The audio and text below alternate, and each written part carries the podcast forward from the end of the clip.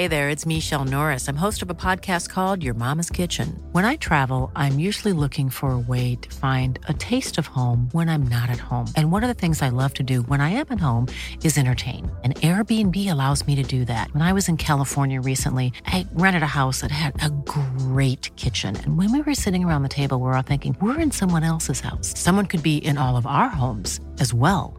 If you have a home, but you're not always at home, you have an Airbnb.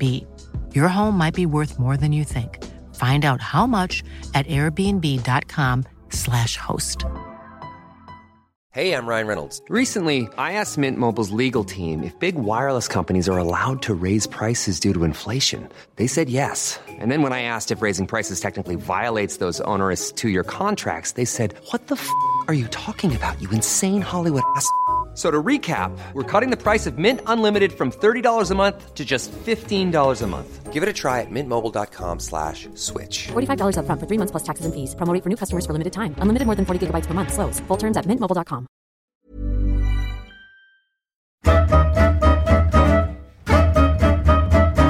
Han har vunnit SM-guld med både IFK Norrköping och Hammarby. Han har varit utlandsproffs i Belgien och Portugal. Han gjorde A-landslagsdebut mot Östtyskland. Och han minns inte hur många matcher han suttit som reserv för Thomas Ravelli. I Holmgren möter avsnitt 151 Lasse Eriksson. Vill du komma i kontakt med mig så går det utmärkt via Twitter, Niklas understreck Holmgren, eller Instagram Holmgren.Niklas, hemsidan niklasholmgren.nu eller Facebooksidan Holmgren möter. God lyssning!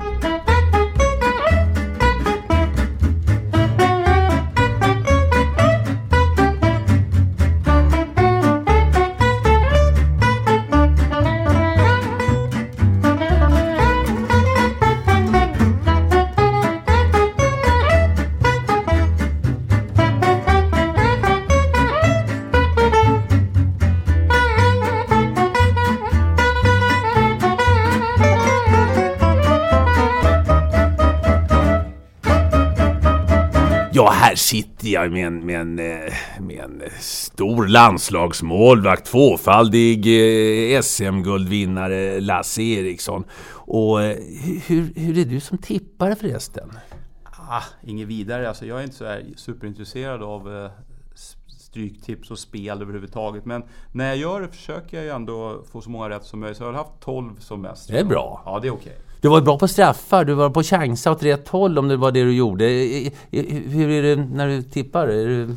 Nej, men då är det ju mer analytiskt. Ja. Då måste man ju framförallt, eh, om det är stryktipset, så är det ju, då måste du ju läsa på lite och följa med lite grann. Så att du måste ju hänga på eh, och förstå lite grann vad, vilka lag som kan kanske gör, skrälla då. För det är ofta det det handlar om. Favoriterna är ju inte så kul. De får man ju nästan får man inga pengar om man vinner. Så det är kul att vinna lite. Om man, om man ska spela så ska man ju spela lite djärvt. Och så spelar du alltid på Leeds United, eller? Eh, Det gör jag ju, för Leeds var ju mitt favoritlag när jag växte upp. Utav någon anledning så var det så. 70-talet var ju de stora och hade, hade mycket bra spelare. Så jag höll, höll på Leeds, eller håller väl på Leeds fortfarande. Och du debuterade i u landslaget mot England dessutom. Så det är mycket England här helt plötsligt. Du sa det, ja, ja, jag mest Belgien och Portugal. Nej, men det är mycket England. Ja, det är det. Ja, Ja, ja, ja, ja. Lars Rickard Eriksson, född den 21 september 1965 i Stockholm. Uppväxt i Vändelsö. Tjenare Lasse! Tjenare, tjenare.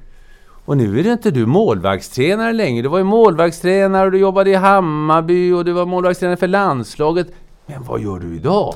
Ja, För vi sitter nämligen i Filmhuset. Ja, det gör ja. vi. Precis. Och det här är min arbetsplats idag. Eh, Jag jobbar med eh, TV-produktion. Så att eh, det är ju mycket fotboll fortfarande fast att det är projektledning och affärsutveckling i, i TV-produktionsbranschen. Mm. Har hand om de här TV-sändningarna, livematcherna ifrån, eh, ifrån, eh, ja, från Allsvenskan och, och... Ja, det bolaget som jag jobbar på heter ju HDR och HDR är ju, är ju en, ett teknikproduktionsbolag. Så vi gör ju väldigt mycket eh, olika typer av produktioner. Men framförallt det som jag är projektansvarig för det är ju Allsvenskan och Superettan.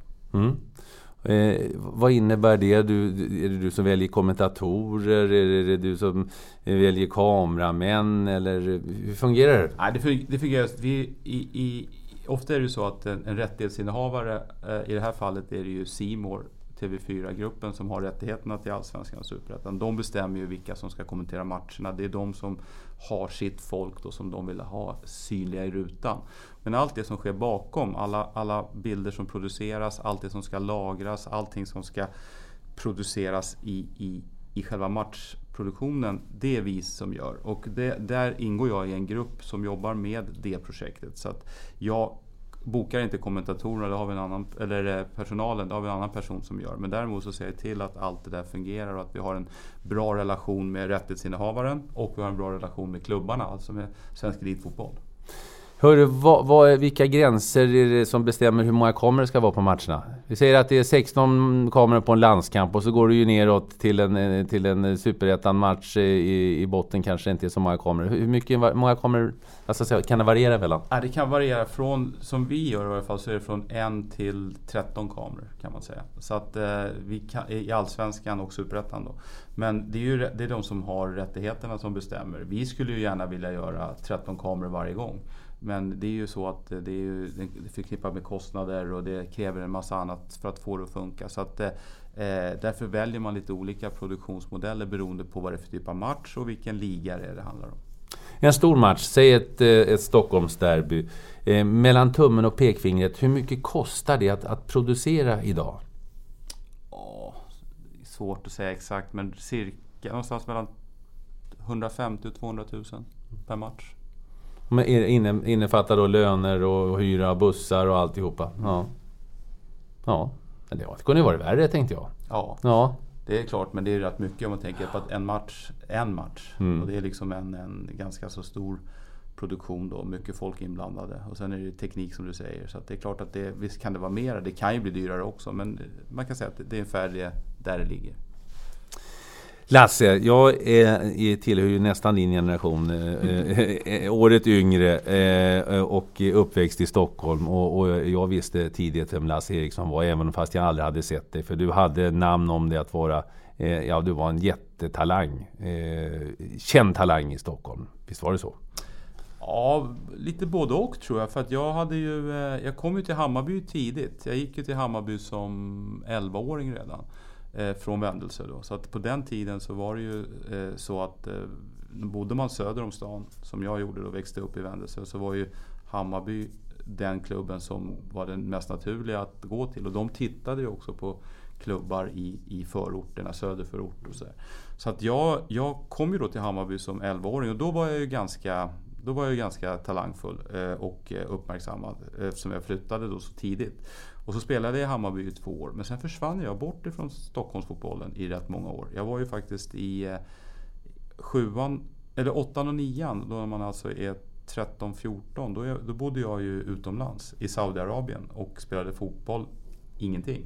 För att där fanns det ingen fotboll. På den tiden jag gick på amerikansk skola, då, internationell skola. Hur hamnade du där då? Nej, det var ju familjen som flyttade dit. Eller min, min far fick jobb då på, på eh, utlandstjänst helt enkelt. Han jobbade på IBM och mm. eh, IBM hade ju en stor eh, verksamhet i Saudiarabien. Byggde upp deras datahallar eh, och deras nätverk där nere. Så då flyttade vi ner hela familjen. Bodde i Riyadh och i Daharan och sen bodde, bodde mina föräldrar kvar. Men jag skulle fortsätta då gå i skolan och det fanns inget gymnasium i Saudiarabien. Så då flyttade jag till Gränna. Jaha. Och gick på internatskola i Gränna. I, i, eh, och gjorde, gick gymnasiet där. Så att jag var ju borta från Stockholmsfotbollen rätt länge. Mm. Sen när jag kom tillbaka då som, eh, vad var jag då, då 17? Då kom jag in med i Hammarbys A-lag då och fick vara med och eh, träna, inte spela men fick med träna med A-laget. Så att under rätt lång tid där när man var egentligen i den här perioden som du beskrev som en talang mm. och man skulle bli liksom med i stadslag och kanske komma med i första pojk och juniorlandslag. Då, då, då var det ingen som visste vem jag var då i Stockholm. Men du fick komma in det var ju på, ditt, på grund av ditt goda namn de där två åren som, som, som gjorde att du fick, förmodligen fick komma tillbaka och hoppa in där du gjorde. Ja, sen hade jag ju kontakt med rätt många av de spelare och ledare som var i Hammarby. Så när jag kom hem på somrarna eller var hemma på ledighet så var jag alltid med och tränade med Hammarby. Så jag höll ju liksom själv igång den kontakten med dem. Så det var ju rätt naturligt när jag flyttade tillbaka till Stockholm då att jag skulle börja igen i Hammarby. Det hade jag ju liksom lite bäddat för själv. Och, men då gällde det att prestera för då var det ju tuff konkurrens. Då gällde det liksom att ta sig in i U-lag och B-lag och sen i A-laget slutligen. Då. Så att det var en lite brokig resa där. Ja, hur, hur höll du dig i form? Eh? Jag höll ju på med massa andra idrotter. Där i Saudiarabien var det ju lite tuffare första året för det var mycket med skola och komma in i språket och kulturen och sådana här saker. Så att där var det lite tufft faktiskt måste jag säga. Jag var rätt eh, deppig. Jag längtade ju rätt mycket hem och i den åldern också man börjar liksom tonåren, man gillade fotboll och alla sina kompisar och skulle börja frigöra sig lite grann från familjen. Då helt plötsligt skulle man ner till Saudiarabien och bosätta sig där i, i öknen i ett land som, som eh, man inte visste någonting om egentligen. Och det, vi pratar alltså då, det här är ju början på 80-talet. Eh, men eh, jag började ju träna, jag höll ju på med andra sporter, spelade tennis och spelade volleyboll och spelade eh, basket och sådana här sporter som fanns på skolan då. Så att det var ju träning ändå, men inte någon fotbollsträning. Och så Gränna internatskola. Det, det känns som att det kan vara tufft. Tufft med skola och disciplin och liknande. Ja, det var det med skolan i Gränna. Var, båda skolorna, den utomlands och den i Gränna, var ju väldigt bra skolor. Det var ju liksom fantastiskt bra eh, studiomiljö. Och jag hade ju, jag hade ju väldigt, eh, väldigt bra betyg också i skolan och hade ganska lätt för mig. Så att jag hade, för mig var inte det någon stor grej egentligen att, att uh, gå på de skolorna. Det som var svårt var ju när jag flyttade från svenska sjuan till den här amerikanska skolan i åttan och försöka komma in i, i språket direkt. Och för skolengelskan i sjuan mot den skolengelska, eller den engelska som var i skolan där, det var ju väldigt stor skillnad på.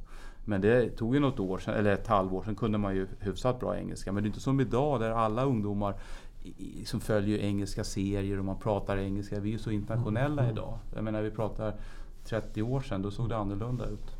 Ja, hur var det för en, för en, för en kille från Stockholms förort att bo, bo först i ja, Gränna tänker jag. Det är ju inte, mm. det är inte en världsmetropol. Nej det är det inte men det trivs jättebra där. Det var ju, återigen så var ju, då var jag hemma i Sverige. Då hade jag ju liksom bott utomlands i ett år. Så då kom jag ändå hem till svensk miljö igen då. Svenska kompisar. Och det var liksom på något sätt vart det ju vänner som jag fortfarande har för livet som jag träffade där i Gränna. Och min absolut bästa vän han bor nu i Dallas och är, är dessutom sitter han i Sunderlands styrelse. Jaha. Han, han är Vad heter han? Per Magnus Andersson. Ah. Så han är är egentligen den ägaren till Sunderlands, hans högra hand. Så att Ellis Short heter han som äger klubben och han är från Dallas. Så att han, han har, min kompis då jobbar åt honom och sitter i styrelsen där. Så vi, han och jag lärde känna varandra i Gränna. Vilket gjort att de vänner och de kompisar man hade där när man kom dit var ju någonting som man har med sig hela livet. Så att skolan var inga problem. Däremot längtade jag ju hem till Stockholm för jag hade ju liksom fortfarande målet var att komma tillbaks till Hammarby och målet var ju att komma tillbaks och, och ta en, upp platsen och spela i A-laget. Det, hade jag, det var jag väldigt tydlig och tidigt bild att dit skulle jag. Vad var favoritämnet i skolan förutom då idrott? Eh, vad, vad tyckte du var roligast? jag, tyck, jag, tyckte att, eh, jag tyckte faktiskt att eh, samhällskunskap var kul. Det var ett av de ämnen som jag tyckte var väldigt intressant från dag ett. Sen tycker jag språk är kul. Alltså det har jag alltid tyckt att vara intresserad av språk. Kanske för att man bodde, bodde utomlands tidigt och var, var intresserad av att lära, lära sig kunna prata med andra människor som jag mötte dem tidigt. Eh, så språk och samhällskunskap. Om, för den här åldern då, då hade du inte spelat så mycket fotboll. Vad hade, du för, vad hade, det, vad hade det blivit om det inte hade blivit fotbollen? Tror du? Vilket, vilken, vilken genre? Jag har så svårt att tänka att det skulle ha blivit någonting annat. För jag hade verkligen bara det i fokus. Det var verkligen fotboll, fotboll, fotboll från dag ett. Eh, så att jag, hade, jag, jag, kan inte riktigt se att jag hade kunnat göra någonting annat eller fått ägna mig Det var naturligt annat. helt enkelt? Ja, för mig var det ja. verkligen det. Jag, jag, hade så tidigt eh, bestämt mig för att jag skulle satsa på fotbollskarriären och att jag skulle nå långt där. Så jag hade egentligen bara fokus på det. På vår tid så fick, du, fick ju inte, du kunde inte komma till skolgården när jag växte upp och säga att du skulle bli fotbollsproffs. Då hade de ju garvat åt och de hade fått en snyting nästan. Vem tror du att du är? Det, var ju inte, ja. det är inte som idag. Idag är, vi, är ju många som... Våran serie, Allsvenskan, var ju inte ens eh, professionell på den tiden. Nej, det var det så att, så att det, var ju, det var ju en utopi att få bli proffs. Det var ju bara en, det var en handfull som var ute i Europa och spelade. Jo, det var Men det fanns ju ändå, när vi växte upp så fanns det ju ändå. Det var ju liksom eh, ja, Ove Kindvall, mm. Ralf Edström, Ronny Hellström. Eh, Conny Torstensson. Torstensson. ja, Så ja. det var ju några stycken som ändå hade kommit dit. Men målet kanske inte var att, i första Nej. hand att bli professionell utan målet var att spela i Allsvenskan. Och komma upp i ett A-lag i, på, i högsta serien. Det var ju mitt första mål i varje fall. Och det, det kunde man säga på skolan. Att jag Ja. spela fotboll i Allsvenskan. Ja, det var okej. Ja. Det var lagom nivå. Ja. Lagom. ja, vi har ju haft proffs innan, Irene Oli och liknande. Absolut, så det- så, men just på den tiden så var det, det var inte alls eh, på samma sätt som Nej, idag, det ska nej, vi säga. Det, nej, så, så var det. Eh, ja, eh, Hammarby ja. Eh, var, det din, var, det den, var det den klubben som du, som du hejade på när du var liten? Ja, jag, det var nog, jag, hade, jag hade också lite så här konstig... Eh, säga, vår familj var ju idrottsintresserad men vi, hade inte, vi var inte några supportrar på det sättet. Man följde liksom inte något speciellt lag utan det var mer att man utövade någon idrott. Eh, Jag menar, min, min pappa är uppväxt här på Söder så, och mamma också för den delen. Men, men, Vad jobbade mamma med förresten? Mamma var förskollärare. Mm. Ja. Så att eh, båda, båda de två hade ju, bodde på, mitt emot varandra faktiskt på Skånegatan Mm. på Söder. Så det, det var ju liksom, Söder har ju alltid varit en koppling till farmor och farfar och mormor och morfar bodde ju där. När man växte upp så åkte man och hälsade på båda. Ena porten bodde farmor och farfar, på andra sidan gatan mormor och morfar. Så det var ju väldigt lätt att, att, att förknippas till den stadsdelen. Men sen just att hålla på ett lag, det var aldrig det var liksom aldrig någonting som vi pratade om hemma. Vi har aldrig haft någon så här, jag har själv aldrig varit sån här riktig supporter utav något lag. Utan det var mer naturligt när jag, när jag började spela i Hammarby som junior då att jag följde A-laget och såg upp till de här A-lagsspelarna. Då var det ju naturligt också när man spelade i Hammarby på den tiden som junior. Då hade man ju en massa åtaganden som man fick sköta. Till exempel vara parkeringsvakt, vara bollkalle. Se till så att man skötte sådana här saker som, som då föreningen själv administrerade. Då. Så det gjorde ju också att man kom ju närmare och närmare laget. Så sista året som, som junior då fick man vara bollkalle. Då fick man ju komma in där på Söderstadion och stå där nära och slänga bollen till Gunnar Wilhelmsson som Ja, stod i Gunnar. Wilhelmsson jag Ja, stod så ja. att det var ju liksom, oj, här vill jag vara någon Ja. gång. Så man, det var en ganska härlig känsla. Man fostrades in Mm. i att man vart lite idol, eller man vart lite fan till de här spelarna som vart lite idoler då. När, när, när man växte upp. Men jag har aldrig liksom haft att Hammarby har varit mitt sånt där, eh, att jag ska dit bara för att jag är supporter till dem. Nej. Så var det inte. Det var mer att det, var, det Så växte hade fram. Gnaget eller Djurgården ringt så hade det kunnat bli det. Det, då, det hade, det hade liten. kunnat Ja. Mm. bli, men jag hade nog haft den här starka kopplingen till föräldrarna och Södermalm också. Det gjorde väl kanske att det kändes inte riktigt rätt att åka genom hela stan till Solna heller för att passera farmor och farfar och mormor och morfar och, och sen åka till Solna och träna. Det hade inte varit eh, samma sak tror jag. Ja, Gunnar Wilhelms, ja, Matte Werner, Tom Åhlund, Mm. Billy och Kenta Olsson. Mm. Vad hade vi mer? Putte Ramberg, Putte Ramberg. Björn Hedenström. Ja, Klasse Johansson. Klasse Johansson ska Ja, vi inte glömma. Uffe Eriksson Uffe. Eriksson. Eh, Ja, Gerhardsson och Efraimsson också var Pe- väl med. Peppe Holmberg. Peppe Holmberg. Peter Gerhardsson som du sa. Ja, så Ja. det, var, det var ett härligt... Sen kom ju, kom ju Flarken också, Markström Ja, där. Markström. Jakobs Ja. eh, Pappa. farsa och, Mm. och Anders Forsberg. Anders alltså. Forsberg, precis. Ja. Och så Roger Skalleberg var ju den Roger som... Skalleberg ja, Ja, från från- IK Bele. Exakt, ja, i dina ja. hemtrakter. Ja, Eh, ja det, var, det var 82 där var ju riktigt, eh, riktigt häftigt. 82 var ju, Ja. det var ju jättekul. Då bodde jag ju faktiskt i, i Gränna under Ja. den perioden. Men jag följde ju då, eh, jag följde ju Hammarby naturligtvis Mm. då mot eh, Blåvitt i, i eh, matcherna. Så det var ju det var inte lika mycket TV-sänt då. Men just de matcherna, finalmatcherna gick ju på TV. Och det var ju spännande att se. Ja, det var det. Du, eh, eh, ja det var, aldrig, det, var aldrig, det var aldrig aktuellt med någon, med någon annan sport. Jag menar ni som är duktiga i idrott brukar ju... Jag ju många som har haft kantboll om de ska välja fotboll eller ishockey. För de har varit framförallt lika duktiga i både, Mm. båda och. Eh, Har du, hade du något val? Nej, det hade jag kanske tidigare hade jag ju det Mm. att jag höll ju på med väldigt mycket. Jag spelade handboll, jag spelade ishockey, jag spelade tennis, jag spelade basket och spelade fotboll. Då. Men eftersom Hammarby var ute så tidigt och, och, och liksom värvade mig dit så sa ju mina föräldrar också att jag var tvungen att välja en sport. För det fanns ju också, skolan tog ju sin tid också. Så att jag fick ju ta och sluta egentligen med de andra. För fotbollen krävde ju mer. Eftersom jag, jag åkte ju buss in till, till kanalplan och tränade där. Och sen hem då och göra läxor. Skulle jag hålla på med andra sporter och det, det funkade ju inte riktigt. Men eh, den som jag var liksom nästan den sporten som jag hade, som jag tyckte i alla fall att jag kunde har utvecklat mer då eh, än eh, om jag inte hade satsat på fotbollen. Det kanske var tennisen då. Så att jag var nog mer, eh, jag var, eller handboll, jag stod i mål i handboll också så det var ju lite ganska mycket liksom liknande som att stå i mål i fotboll med reflexer och man skulle rädda bollar och så. Men jag hade nog, större, jag hade nog mer talang för tennis än vad jag hade för handbollsmål. Är, är du bollrädd? Eh, nu är jag det. Är du det? Ja, nu ja, är jag Jag tänkte fotbollsmålvakt, okej okay, va. Men, men handbollsmålvakt dessutom. Ja, ja, ja. Men, nu, men då var jag inte det. Nej. När jag var, när var, jag, var du våghalsig som, som Ja, grabb? jag var ganska... Inte, som, inte, inte utanför plan. Då var jag ganska lugn och inte så här vild som håller på med massa tokigheter och hoppade för stup eller cykla på bakhjulet. Och så, Mm. utan då var jag ganska normal tror jag. Men när det gällde när man kom in på plan och när det var tävling och jag skulle rädda bollar, då var jag, då var jag väldigt eh, orädd. Ja, vad, vad, vad händer? Det är så intressant för, för ni som har blivit duktiga. Någonting händer ju när ni går innanför de där linjerna. Ja. Det tänds någonting i ögonen. Jag har själv sett det. Mm. Puff! Vad är det som händer? Den här känslan när det är, när det är match. När det bara slås på. Ja, men jag tror att det finns någonting som i början som naturligtvis drivs av att man vill prestera och vinna. För man, man tävlar ju om någonting.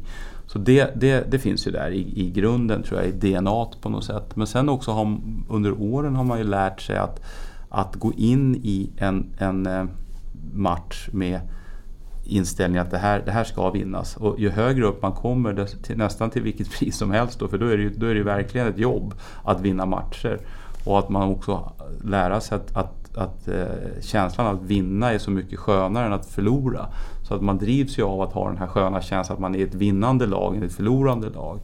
Så att eh, jag tror att det blir att det finns där i grunden men sen så skapas det, i varje fall i mitt fall, ett, ett, ett, någon slags beteende som gör att man efter eh, väldigt många år i den rollen kommer innanför den där planen så Ja just det, nu är det ju match och nu är det tävling och nu jäklar nu ska jag göra allt vad jag kan för att vinna det här. Det sker ju även idag om jag går in och, och ställer mitt mål. Så känner jag det, vilket jag inte gör längre för jag kan inte få så ont om jag slänger mig. Men däremot om man känner att det är någon match och tävling så föds det ju någon slags eh, vinnarinstinkt i det där. Och det tror jag är beroende på att man har hållit på med det så länge och man har blivit som triggad av att man vill vinna. Du, för, för eh, oss som inte har varit på den allra högsta nivån. Hur ser det ut på träningar? Vi har ju sett någon gång när, när Ljungberg har brottats på TV och liknande. Men alltså även i, i klubblagssammanhang. Hur, hur, och de, de bäst, en, en, bra lag, och du har ju, du har ju vunnit, eh, vunnit titlar. I bra lag så brukar de säga att det var tuffare på träningen på matcher. Mm. Eh, Är, är det så att det, alltså, att det smäller ordentligt? Det beror, Alltså? på, det beror lite på vad det är för typ av träning Ja. också. För jag menar, har du en taktisk träning Ja, där du ska nej, göra men jag tänkte saker, när det är de här tävlingsmomenten. Ja, men då, då, då, är, då är det klart att då kan det bli situationer där det blir hett. Alltså där det, där det är många spelare som kanske då vill vinna och det blir, man har hållit på en, tränat en och en halv timme och man avslutar de sista 20 minuterna med något smålagsspel eller någonting. Då kan det ju gå rätt hett till. Eh, men sen är det ju också så som är så bra med lagidrott att man, man efteråt så är man ju, de allra flesta gånger är man ju sams sen. Och sen så tar man varandra i handen eller garvar åt det eller, eller man konstaterar att vi, vi vann och ni förlorade och sen vet man att nästa vecka är det revansch. Mm. Du, eh, tillbaka till din karriär nu. Mm. Eh, det började alltså, du började träna med, med Hammarby. Du tränade under tiden när, du- när du kom hem på somrar och liknande. Eh, men när, när började det liksom ta fart? När började du känna att du hade vittring på, på A-laget? Mm, Det var nog eh, 84 tror jag. För då eh, hade jag varit hemma men sen gjorde jag lumpen på Gotland. Och eh, då eh, sk- skulle jag ju träna med ett lag på Gotland och eh, eventuellt spela matcher där då. För att jag var så att säga, jag skulle vara där i tio månader. Var det Visby Gute då eller? Nej, det var faktiskt inte det då. Utan då var det Fårösund som var det bästa Ja, laget. Då. ja. Så att det var Fårösund som var det laget som jag tränade med. Men då var det under vinterperioden som jag ryckte in, hösten, vintern. Och då var det så inomhusträning, vi höll på lite grann där. Men så vart eh, Anders Forsberg som då stod i, i A-laget i Hammarby. Han eh, skadade knät, korsbandet gick. Så då sa Hammarby att nu får du inte skriva på någonting, där du får inte spela med dem utan du ska flyga hem och spela B-laget i Hammarby. Så att jag fick, jag fick träna på, For, med, med Fårösund och så flög jag hem vilket var jävligt bra för att de andra spelarna, eller andra militärerna då, eller värnpliktiga fick ju åka båt. Och på den tiden fanns det inga snabbbåtar utan den tog ju liksom åtta timmar eller sånt där till Nynäshamn och så skulle man därifrån. Så att jag fick ju flyga hem då på Hammarbys bekostnad då, och så spela matcher på helgerna då med B-laget. Och det, då började jag känna lite grann vill de att jag ska liksom flyga hem och spela de här matcherna för Hammarby då, då, har, då, har de, då gillar de mig. Då tycker de att jag ändå har någonting som gör att de vill satsa på mig. Så där kände jag nog att här, här kommer jag få chansen att ta mig in och få ett A-lagskontrakt. Och eh, det, det, så det var nog första liksom, liksom, tecknet på att det här kan nog gå vägen. När kände du att du var, att du var bra? Att du hade, att du hade kanske lite mer än, än dina kamrater? Som, som målvakt? Eh, men det kände jag nog då när jag, när, tidigt när jag var 11-12. Jag kände att jag hade väldigt bra eh, talang för att stå i mål. Jag märkte ju att det var svårt för motståndarna att göra mål på mig och dessutom att det var större klubbar, då i det här fallet Hammarby, som uppmärksammade det. Så redan där kände jag att jag hade en talang för att stå i mål. Och så blev det då allsvensk debut mot Kalmar FF. Du ersatte jänkaren Mark White. Och eh, ja, resten är historia som man brukar säga. Ni vinner 5-1. Eh, och du släpper in 1,2 mål i snitt per match eh, efter det att du kom in i mitten av säsongen. Mm. Hur var det att få göra allsvensk debut? Det var ju, eh, som du säger, Mark White hade köpts in då från Dallas tror jag han spelade. Och eh, ingen visste ju... Nej förresten, han, han kom från Häcken. Han spelade i Häcken tror jag. I, just det, så var det. Så han kom från Häcken till, till Hammarby och eh, var ju, gjorde stor succé som inomhusmålvakt. För han hade spelat i Dallas då inomhus innan han gick till Häcken. Och där var det ju liksom lite grann Nackas minne-typen mm. av fotboll. När man spelar med sarg och bollen studsar väldigt mycket och det är väldigt mycket duell. Så han var otroligt duktig på det. Närkampsmålvakt överlägsen. Men sen märkte man efter ett tag när han kom ut på stor plan, det var liksom lite speluppfattning och försöka få det här liksom att, att funka med laget, med backlinjen, kommunikation och sådär. Det var inte riktigt hans starka sida. Så där började jag ju känna att det här, nu börjar det faktiskt, eh, börjar, folk börjar prata om att kanske ska göra ett målvaktsbyte här. Så när jag väl fick chansen då mot Kalmar så, så kände jag ju att det var verkligen en, en riktig ärlig chans att gör det här bra nu så kommer jag kunna fortsätta att stå här. Och så gick det ju bra, vi vann den och vi började vinna fler matcher efter det där. Så då var det ju ganska naturligt att jag, jag, jag den hösten, så, sommaren och hösten så, så växte jag ju in i, i någon slags första målvakts målvaktsroll då i Hammarby. Vilket var... 21 år är du när du, när du debuterade. Det är ju mm. ungt för att vara målvakt och jätteungt ja, då. Ja, det var ju då var det ju väldigt, det var ju väldigt ungt då. Så att jag, jag, jag tror att jag eh, jag var nog bland de yngre då i Allsvenskan, på målvaktssidan i varje fall. Men eh, för mig var det ju så, jag hade ju som sagt haft det här målet så länge att jag skulle dit. Så det var inte sådär jätte... Så här, Oj, vad det här är stort. Däremot så minns jag att jag tyckte att det var väldigt stort att komma in på den här arenan och se publiken. För jag, tyckte, jag hade aldrig spelat för så här mycket publik tidigare. Och, och komma in på Söderström som är en ganska liten mm. arena ändå med, med 10-12 tusen. Det var för mig liksom en, en det tyckte jag nästan var det största upplevelsen. Att oj vad, vad, vad, vad stort det är och vad mycket folk det är. Och, sådär. och sen att, att vi vann första matchen var ju också bra naturligtvis. Det gjorde ju saker och ting lättare. Ja, sen rullar det ju på. Eh, för att eh, du gör ju A-landslagsdebut eh, 88. Mm. Östtyskland borta, berätta! ja, det var faktiskt Östtyskland var det, fast det var på Kanarieöarna. Det var på Las Palmas, ja. så det var, det var... Jag läste Östtyskland, Sverige, tyckte jag. ja, Så det var ju, och det tycker jag, det tycker jag det är lite kul när man pratade, när jag jobbade i landslaget så brukar jag fråga spelarna så här. Det, frågade Andreas Isaksson och Kim Källström om de hade någon aning om vilket land jag debuterade mot. Och de gissade och gissade och gissade och gissade. Ingen som kunde komma på. Mm. Nej men Östtyskland, det tycker jag är lite coolt. Alltså, Nej men det var ju en sån här januari-turné egentligen som var en... en ja, det var, det var en tävlingsmatch men det var ju ändå en det var ju inte någon sån där riktigt stor match liksom, men det var ju ändå häftigt att få spela i A-landslaget. Men jag hade ju då spelat i U21 innan också, så jag hade ju varit inne i Svenska fotbollsförbundet och landslag tack vare att jag kom med i U21 då. Eh, det fick jag ju nästan, den, den första platsen som du nämnde tidigare, första, första målvaktsplatsen fick jag ju nästan direkt eftersom jag spelade då i Allsvenskan och var så pass ung. Det var inte så många att konkurrera med då, utan då var det bara rakt in i U21 också. Och så fick jag spela då i, i några år. På den tiden fick man överåriga i U21 också, så jag gjorde rätt många matcher också som överårig. Du, eh, men du lämnade eh, Hammarby efter säsongen 88 då, Mm. då Hammarby eh, åkte ur Allsvenskan. Mm. Berätta, hur, hur var det? Ja, men då hade faktiskt året innan, 87, så hade jag fått en förfrågan från Göteborg att gå dit. Eh, de ville värva mig för att det hade, det hade Thomas Wernersson slutade. Och Thomas Wernersson skulle då... Eh, man skulle hitta hans ersättare. Då hade jag fått frågan och ha- hade eh, Anders Bernmar hette han som var förhandlingschef där. Han hade ringt och snackat och jag sa det att "Ja, men jag har kontrakt. Jag, liksom, jag, jag kan inte bryta ett kontrakt men kommer ni överens, klubbarna, så kan jag tänka mig att flytta. Men Hammarby sa ju nej. Jag hade ju kontrakt till 88 säsongen ut då. Eh, men då, då kände jag ju liksom att det var andra klubbar som var intresserade. Jag märkte också på Hammarby lite grann under 88 att man det var inte riktigt så här professionellt som jag hade trott att det skulle vara. Man hade inte riktigt koll på spelare som kom och gick. Man hade inga bra träningsplaner.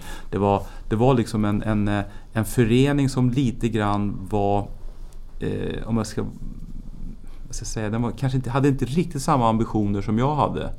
Jag hade ambitionen att vi skulle bli bäst och vinna saker och ting medan Hammarbys ambitioner kanske var mer att man skulle vara en, en förening med, med mycket supportrar och ha lite så här, vi ska hålla oss kvar i Allsvenskan. Men det gick ju inte då, 88 åkte vi ut. Eh, och då, då kände jag att då hade jag inget kontrakt. Men på den tiden var man ju inte fri att gå vad man ville som man är idag. Med Bosmandomen hade ju inte, hade ju inte tillträtt då. Utan då var man ju så att säga fortfarande i ego Man kunde bli klubben. ettårsfall. Det kunde man också bli. Ja. Men då kom ju Norrköping in i bilden och Göteborg faktiskt. Men då kom Norrköping först och Norrköping hade då eh, eh, ett väldigt bra upplägg. Det kändes bra eh, att flytta dit. Norrköping hade dessutom Kent Karlsson som tränare. De hade vunnit Svenska Mm. Cupen. Det var inte en jättelång flytt från Stockholm. För jag kände lite grann så här, lämna Men Stockholm igen. Blåvitt hade vunnit Uefa-cupen 87. Ja, de hade gjort det. Så Ja. egentligen, så var ju, egentligen så var ju Blåvitt den största klubben i Sverige. Men eftersom Norrköping hörde av sig först och eh, eh, den målvakt de hade i, i, eh, i, i Blåvitt då, det var Erik Torstvedt som, hade, som gick till Tottenham. Tottenham. Mm. Och det visste de ju inte riktigt om han skulle gå eller inte gå. Men han hade ju spelat ett år då i, i, i Blåvitt, gick till Tottenham och då kontaktade de mig. Men då, hade, då tyckte jag, och jag kanske, man kanske är dum, eh, korkad att man inte går på bara där, där man tror att det är pengar och bäst och så. Nej, Jag tyckte Norrköping var tydliga, de var bra, det kändes rätt. Och jag valde att gå till Norrköping och tackade nej till, till, till Blåvitt. Men jag var helt klart på att jag skulle lämna Hammarby för jag ville ju spela i Allsvenskan. Jag hade ju mitt mål att jag skulle till landslaget nu. Jag skulle ju bli landslagsspelare, jag skulle också bli proffs. Så då, då kunde jag inte spela i Superettan. Utan då skulle jag ju spela i Allsvenskan. Så därför gick jag till Norrköping. Ja, det blev ju ett lyckokast. Ja, det var bra. Norrköping var ju väldigt starka under Guld direkt! Ja, det var det. Guld direkt. 89. Ja. Ja. Och då, och då var det ju, då var det ju SM-slutspel. Ja. Malmö var ju egentligen det Malmö bästa. FF i final. Ja, ja, Malmö Ja. var ju egentligen det starkaste laget. Det var ju lite konstigt under den där perioden i svensk fotboll. Man laborerade med seriesystem. för att få Ja. bättre publiksiffror. Ja, ja, det var rörigt och det var liksom inget riktigt tryck kring fotbollen. Och man spelade, ena året var det någon slags mästerskapsserie, Mm. nästa år var det slutspel. Det var, man halverade poängen. Det var, det var en period där det var lite så här. Det var inte riktigt bra i, i, tydligt. Men just det året var det ju bra för våran del. Ja. För vi, Malmö hade ju vunnit grundserien. Och så var det ett slutspel där vi kom till final och mötte Malmö. Ja. Och vann sen på straffar. Ja, i, i, för det var ju bäst av tre då. Eh, ja, Ni förlorade första med 2-0. Ja. Vinner andra 1-0. ja. Sen i den tredje matchen så står det 0-0 och det blir straffar. Mm. Och eh, jag vet inte om det var där du, du, du fick eh, stora ryktet, eh, du slog igenom på, på, på, för den stora massan att du är straffsparksspecialist. Men Ja. du, du, du nyper alltså två stycken straffar från Niklas Larsson och Joakim Nilsson i straffläggningen. I finalen. Avgörande finalen. Mm. Ja. Oh, men det var ju en, eh, det var, jag var, dessutom var jag faktiskt under den där, hela den där slutspelsmatchen så hade jag otroligt ont i en axel. Alltså jag hade tejpade och tog sprutor för jag hade liksom fått någon, någon sträckning eller överbelastning. Så att jag, jag var ju väldigt liksom så här. Jag gick verkligen på sista krafterna men någonstans kände jag att det här är fan chansen för oss att kunna vinna någonting. Och, och jag ville ju vinna. Jag hade ju också fått kritik för att jag hade lämnat Hammarby och naturligtvis... Ja, hur var liksom, det förresten? För det var, jag kommer ihåg att det var Mm. lite... Man var inte helt nöjd Nej, med det är klart. Alla som liksom går till någon annan konkurrerande klubb i Allsvenskan är ju... Nu var ju inte Norrköping något sådär jätte... Hade man gått till AIK eller Göteborg då hade det varit ännu större... Liksom, ja, hade varit ännu större missnöje. Men, men hur som helst i varje fall så kändes det ju väldigt skönt att vi ändå var i final och hade chansen att vinna. Och sen att vi då mötte Malmö som var det särklass bästa laget i Sverige. Det ska man ju ärligt säga. De var ju eh, över hela året var ju de mycket bättre än vad vi var. De, hade säkert, de vann säkert grundserien med 10-12 poäng eller sånt där.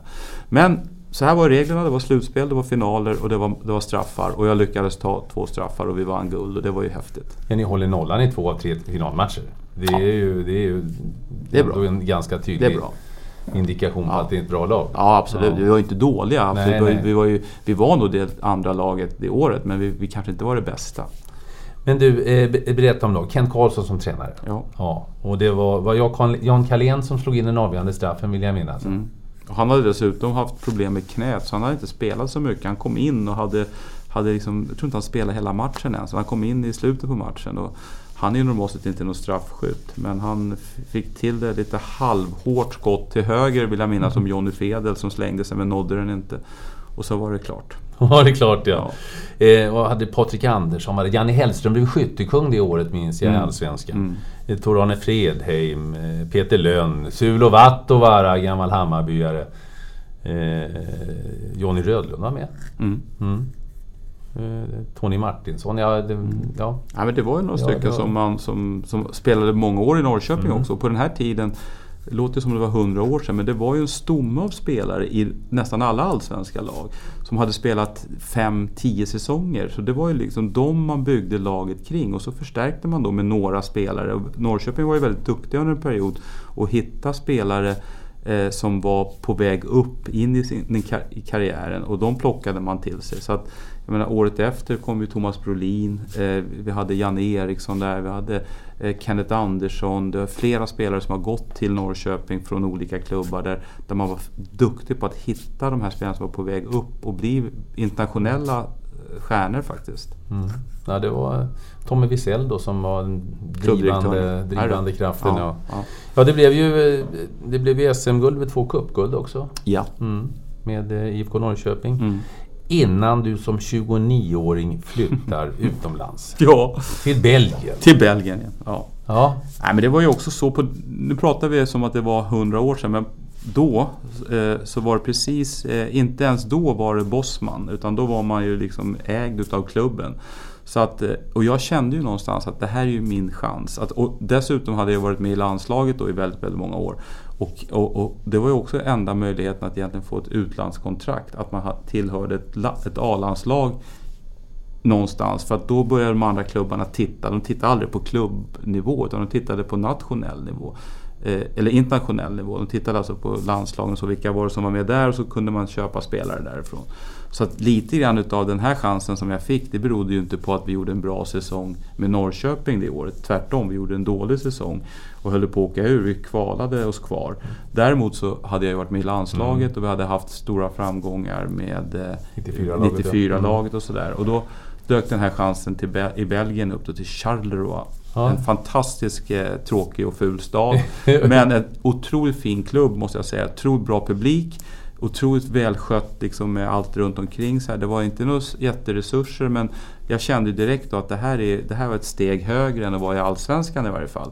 Och för mig var ju det här en chans att få komma ut och få spela på, på, på den internationella marknaden. Alltså vara nere i Europa, mitt i Europa och spela i, den, i den belgiska ligan såg jag som... eh, Jag var jätteglad för det.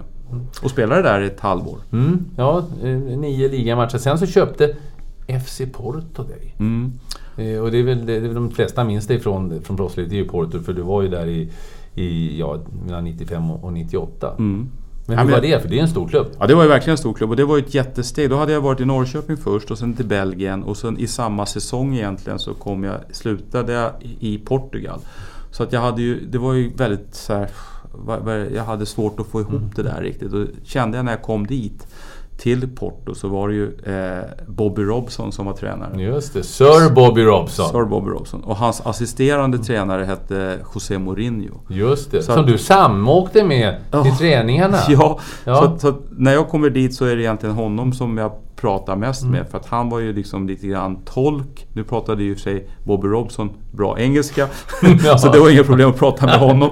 Däremot så var det ju svårt att prata med de andra spelarna och sådär. Men, eh, men eh, jag kommer dit och då hade de haft de har skador på egentligen... De har fyra målvakter Mm. i truppen. Bahia var där va? Victor Bahia var Han var avstängd. Han var avstängd. Han, hade, han hade haft någon, någon eh, dispyt med någon eh, president i någon annan klubb som hade kommit in i, på match eh, när det var tio minuter kvar. De hade handgemäng och han hade slagit till honom. Mm. Som så här heta portugiser och så hade han blivit avstängd resten av säsongen. Ja. Eh, Andremålvakten som eh, är numera eh, Mourinhos assisterande tränare i, eh, i alla klubbar som han är. Han heter eh, Silvino heter han. Ja, det gör han. Han, är, han, var, han var andra målvakt. Han bröt nyckelbenet. Och så var det tredje målvakten som de hade som, och fjärde målvakten som de inte trodde på. Så då, vad fan gör vi nu? Vi har nio omgångar kvar i portugisiska ligan. Vi måste ju vinna ligan. Så att, vad finns det för någonting? Och så började de kolla runt och så fick de nys på mig då, som hade spelat mycket och gått, gått bra då i, i Belgien. Så att jag i princip från en dag till en annan så bytte jag liga och klubb och så rakt in och spelade eh, match på helgen i, eh, i Porto. Då. Hur var det att ha Bobby Robson? Det var, ju, det var ju på ett sätt lite så här overkligt för han var ju verkligen en, en människa, en tränare, en personlighet som man kände igen och som hade väldigt respekt för. Och han var ju en karismatisk, bestämd men också väldigt snäll människa. Så att, eh, och sen var, sen var det så mycket intryck där. Man kommer till en stor klubb, det är enorm liksom, uppmärksamhet kring alla nyförvärv till de stora klubbarna. Det är TV, det är kameror, det är liksom, de följer allting vi gör liksom varje, varje dag. Och eh, man kände liksom, fasen, var har man hamnat någonstans? Jag hade svårt att greppa det där. Och så match direkt. Och så jag, hade liksom, jag hade svårt att ta in allting. Men han gjorde ett väldigt sympatiskt intryck. Det var väldigt, väldigt vänlig människa. Alltså, supertrevligt på alla sätt och vis. Eh, och det var kul och rolig, rolig sak att man har fått möta kanske de två, två väldigt Ja. stora tränarprofiler Ja, i varje fall. Både han och Mourinho. Och José Mourinho då? Jag menar, det, han, han är ju en, en man som väcker känslor. Gjorde han det redan då? Ja, det gjorde han faktiskt. Han var ju en speciell eh, person. Han var ju liksom en väldigt... Eh, eh, han hade ju en annan roll då naturligtvis eftersom han inte var första tränare utan han var ju, han var ju assisterande tränare. Men han hade samtidigt en väldig respekt och han hade väldigt driv redan då.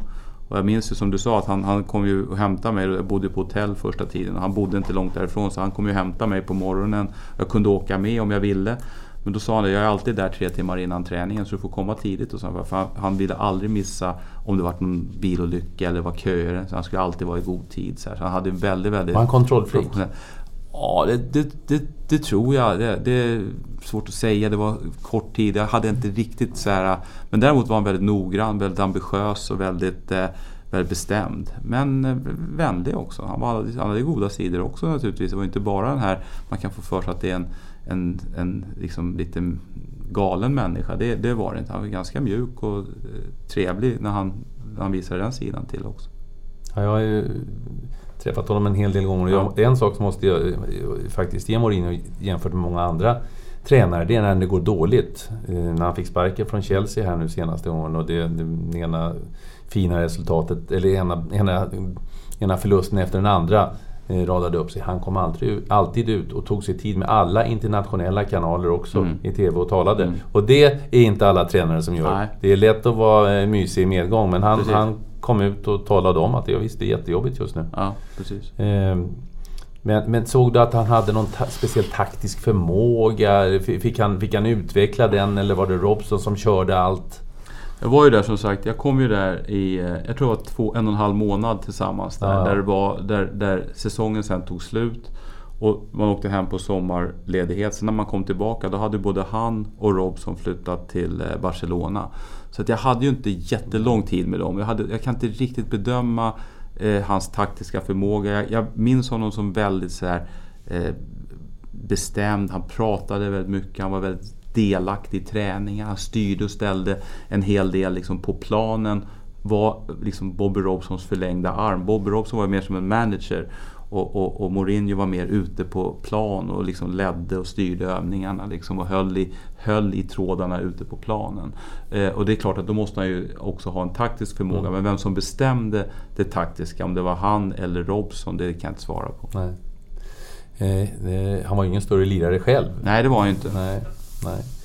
Du, eh, ja det var, det, det, var ju tuff konkurrens. Vi nämnde ju Vitor Bahia då, 80 mm. A-landskamper för Portugal fanns där. Eh, Hilario som spelade i Chelsea var backup i Chelsea fram till 2014. Var, mm. var ju där också. Det var en mm. polack också, mm. Wozniak, yeah. duktig kille. Och så eh, Lauro också, Silvino Lauro ja. som hade stått 10 år i Benfica. Så ja. det var ju det var tuff konkurrens. Ja, det var det. Ja. Och det var ju det som var... Det var ju det man märkte när man kom till, till den klubben att det var, ju, det var ju en helt annan nivå på allting. Alltså det var inte bara målvaktssituationen som var tuff. Det var ju även... Hade ju en jättebra spelartrupp också med otroligt duktiga spelare. Där det var en, en stor trupp. Det var ju 30 man i truppen. Det var man inte heller van vid, det var så mycket folk. Och sen var det ju en, en enorm organisation kring allting. När vi åkte till matcher, när det var till till trä, trä, träningar, allt det här med, medicinska teamet.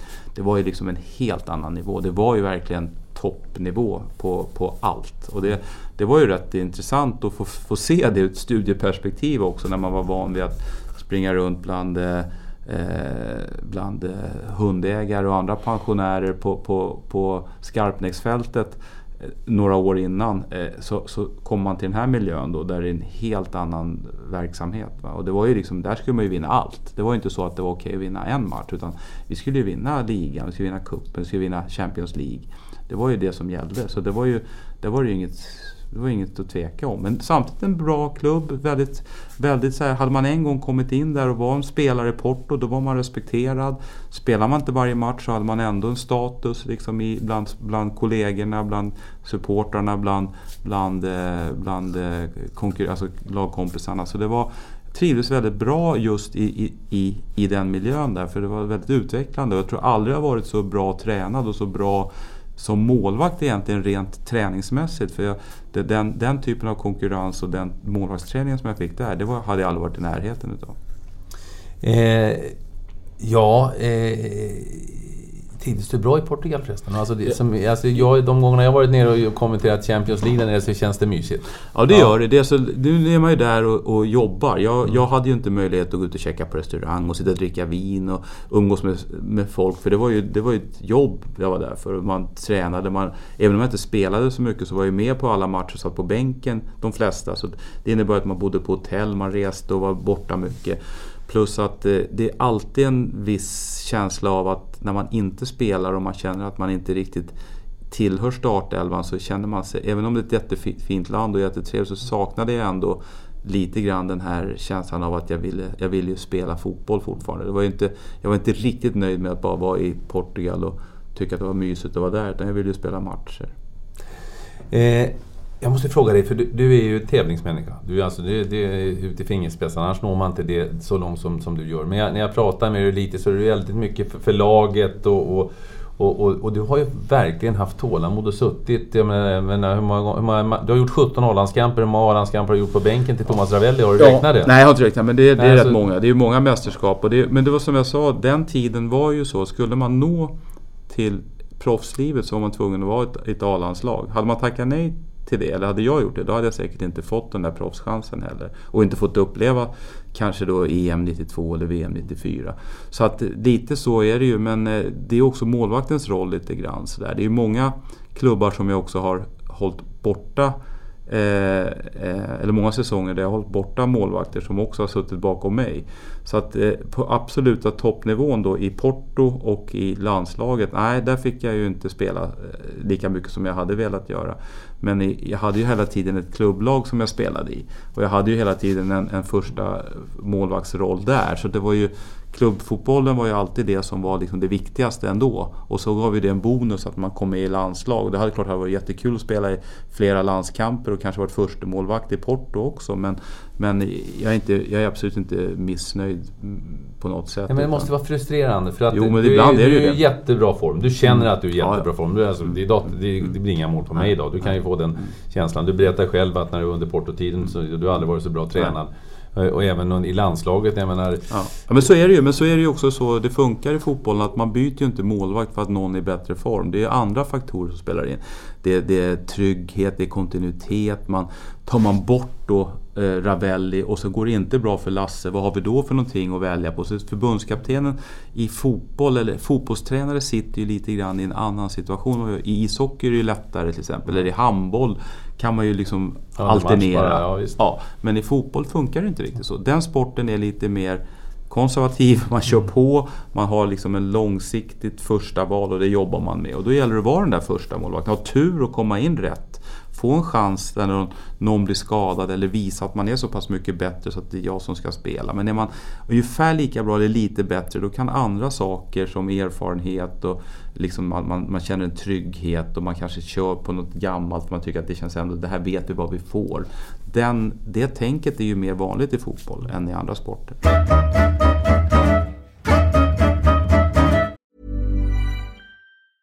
Hey, I'm Ryan Reynolds. Recently, I asked Mint Mobile's legal team if big wireless companies are allowed to raise prices due to inflation. They said yes. And then when I asked if raising prices technically violates those onerous two year contracts, they said, What the f are you talking about, you insane Hollywood ass? F- So to recap, we're cutting the price of Mint Unlimited from $30 a month to just $15 a month. Give it a try at mintmobile.com slash switch. $45 upfront for three months plus taxes and fees. Promo rate for new customers for limited time. Unlimited more than 40 gigabytes per month. Slows. Full terms at mintmobile.com. Mom deserves the best, and there's no better place to shop for Mother's Day than Whole Foods Market. They're your destination for unbeatable savings, from premium gifts to show-stopping flowers and irresistible desserts. Start by saving 33% with Prime on all body care and candles. Then get a 15-stem bunch of tulips for just $9.99 each with Prime. Round out Mom's menu with festive rosé, irresistible berry chantilly cake, and more special treats. Come celebrate Mother's Day at Whole Foods Market.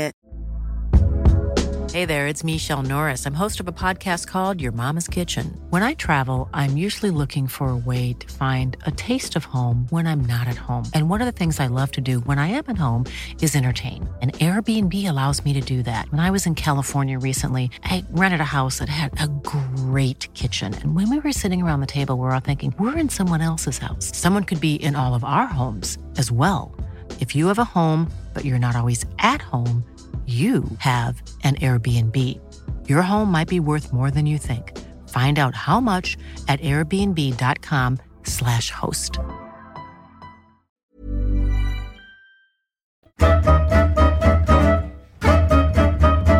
Eh, hur, hur utvecklades du tycker du som målvakt? Eh, för du kommer tillbaka till Sverige sen, vi ska återkomma till det och vinner det här klassiska SM-guldet med, med Hammarby. Det hittills enda, eh, i Hammarby fotboll i alla fall. Eh, 89 SM-guld Norrköping, stor hjälte, du tar två straffar. Eh, eh, 2001 också naturligtvis eh, hjälte, men, men, men under de här ja, 12 åren är det. Eh, hur, hur förändrades du som målvakt och som människa? Ja, människa förändras man ju naturligtvis hela tiden. Dels blir man ju äldre, man får ju liksom erfarenheter, bott utomlands och familj och sådana här saker. Så det, det, det, var ju, det var ju i, eh, en personlig utveckling naturligtvis. Man blir äldre och klokare och kanske lägger, lägger mer saker i, i ryggsäcken. Men eh, utav erfarenhet.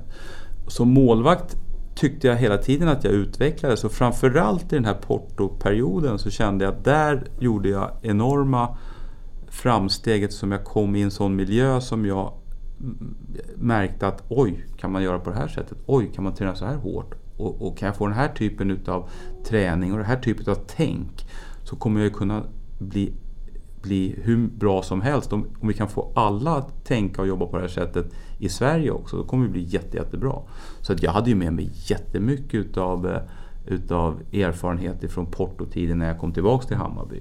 Bara det att jag tränade hårdare, jag, jag var mer fokuserad på, på varje träning. Att det var liksom där och då man skulle prestera. Inte, eh, strunta i att göra en... Ah, jag behöver inte träna så hårt på tisdagen för matchen är ändå på lördag. Utan det var varje träning var viktig. Jag försökte få andra spelare att tänka likadant. Likadant när jag kom hem så tränade vi alltid på eftermiddagar. Alla var heltidsanställda mer eller mindre då när jag kom tillbaka. Då var det professionell fotboll i Sverige också. Men man hade ändå behållit träningstider vid tre, halv fyra. Alla låg och sov liksom på morgonen och kom med kudden i ansiktet i träningen vid, vid tio, halv elva och satt där och spelade kort och så tränade man lite grann på eftermiddagen. Så här, varför börjar inte vi träna på förmiddagen? Så man börjar morgonen med att träna när man går upp tidigt, äter en frukost och tränar. Så då ändrade vi på det. Vi tog in lite så här kost efter träningen, vi hade luncher och lite, lite frukostar och sådana här saker. Så att det var mycket, och så medicinskt team också som jag försökte påverka under tiden som spelare. Att vi måste ha hjälp med de här som är skadade. Liksom, det är de vi måste få in i träning så att vi kan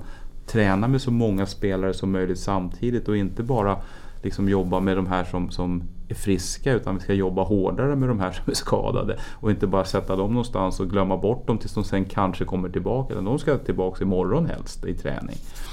Och de här sakerna plus en del andra grejer kändes, kändes som att jag, jag verkligen ville få med mig tillbaka när jag kom till Hammarby. Jag tror att det bidrog till att vi också gjorde eh, bra säsonger under tiden jag var där. Eh, eh, men jag tänkte på, på proffslivet. Är det inte schablonbilden i alla fall att det är mycket mer individualistiskt där. Man, man åker hem och man gör sitt och man konkurrerar om platserna. Upptäck, upplevde du också som att det var, var så? Eller Nej, är det nej. annat för målvakter kanske? Att ni är lite, lite polare tillsammans där? Nej men det är klart att det fanns en konkurrenssituation men samtidigt var ju Porto, som jag sa till dig, en av styrkorna med Porto. Jag tror att deras framgångskoncept under alla dessa år har varit just det att de verkligen har byggt en laganda. Är man en Porto-spelare då är man en vinnare i, i i, vare sig man spelar eller inte spelar. Så det fanns en konkurrenssituation, man skulle prestera bra men var det, var, det, var det så att du inte var nöjd och inte tyckte att din situation var bra då kunde du gå till presidenten och säga att du skulle flytta till någon annan klubb i någon annan del utav Portugal. Och de allra flesta ville ju inte det, de ville ju vara den stora klubben. Eller någon av de stora klubbarna. Så att det fanns en väldigt bra laganda i Porto i varje fall. Sen vet jag inte hur det är i Bayern München eller i andra klubbar men just i de här stor, den här storklubben som är ändå en Champions League-klubb så var det otrolig sammanhållning, otrolig liksom, eh, gruppdynamik. Du, eh, eh, Porto, Boavista, det är ju derbyt i, i Porto. Mm. Eh, men jag antar att det är Benfica som är ärkerivalen.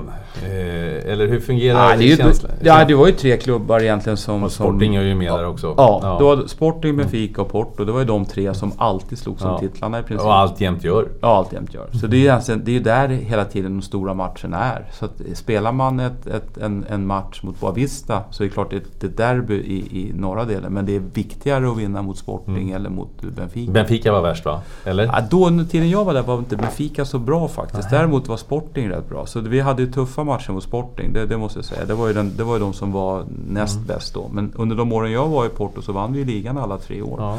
Och vi vann ju dessutom eh, kuppen eh, ett år tror jag och eh, den här supercupen ett år. Så vi hade ju, det var ju, vi hade ju tre fantastiska, eller jag hade tre Mm. fantastiska år där vi vann egentligen allting. Men känslan är ändå att Porto och Benfica är något speciellt, alltså rent historiskt. Ja det är det ju. Mm. Framförallt så tror jag faktiskt att det är Benfica och Sporting. För Benfica Ja. är ju den stora klubben Ja. egentligen. De, de har ju flest supportrar. Porto har ju kommit nu på senare tid. Innan det var ju, innan Mm. Pinto da Costa som fortfarande är president där tog över klubben och började driva den på det sättet som han gör fortfarande så har han ju så var ju inte Porto särskilt bra. Alltså, Sporting och Benfica är ju, är ju, det är ju, det är ju huvudstadsderby också. så det är ju det. ja, Och det är de, ja. liksom egentligen de klassiska, Mm. eller var de klassiska klubbarna. Men Porto har ju blivit det. De Jag tänkte den vunnit Ja. Europacupen Ja, ja. på senare tid. Ja. Och, Ja. Du, du återvänder hem till Hammarby Ja. 1998 Mm. och eh, ja, där är du ju som sagt var oerhört framgångsrik. Mm. Och du får kröna din karriär med att vinna SM-guldet Mm. 2001. Hur var det att få vinna med Hammarby, det lag du gick till som 11-åring? Mm. Ja, men det är som du säger, det är lite grann en saga faktiskt. Och det är ju, när jag tänker tillbaks på det så här så blir jag lite rörd också med tanke på att jag har haft kopplingar dels till Södermalm där och sen också det att jag kom till Hammarby så tidigt, har varit i klubben och sett olika perioder, sett olika delar utav det. Och sen dessutom då visste jag att det här var ju min sista säsong. Hade du bestämt innan? Ja, det hade jag gjort. Jag hade egentligen bestämt mig att sluta året innan för jag kände att jag, jag var... Jag var inte fysiskt var jag inte trött, men mentalt var jag trött. Tyckte det var jobbigt att träna, ha de här kraven på sig. Kände att jag liksom började bli rätt mycket äldre än de övriga spelarna och sådär.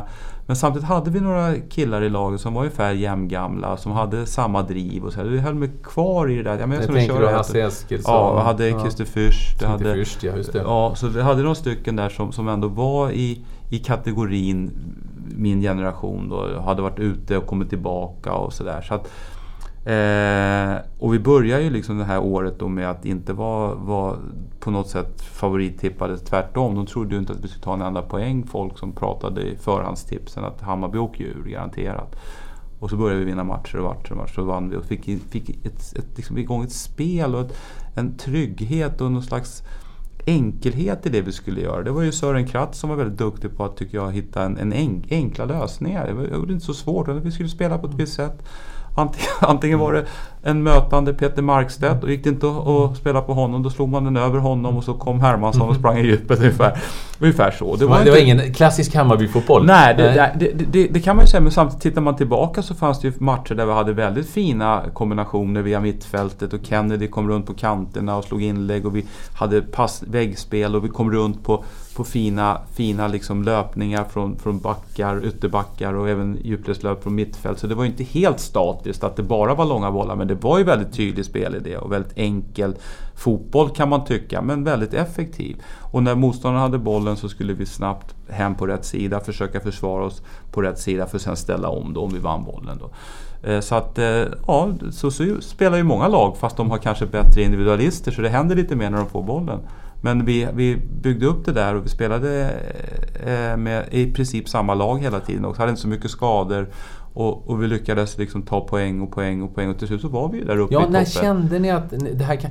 Det hände här med Sören Kratz också. Ja, och han, mitt i sommaren. han spelade ju eh, verkligen sina kort väl i, i media och... Ja.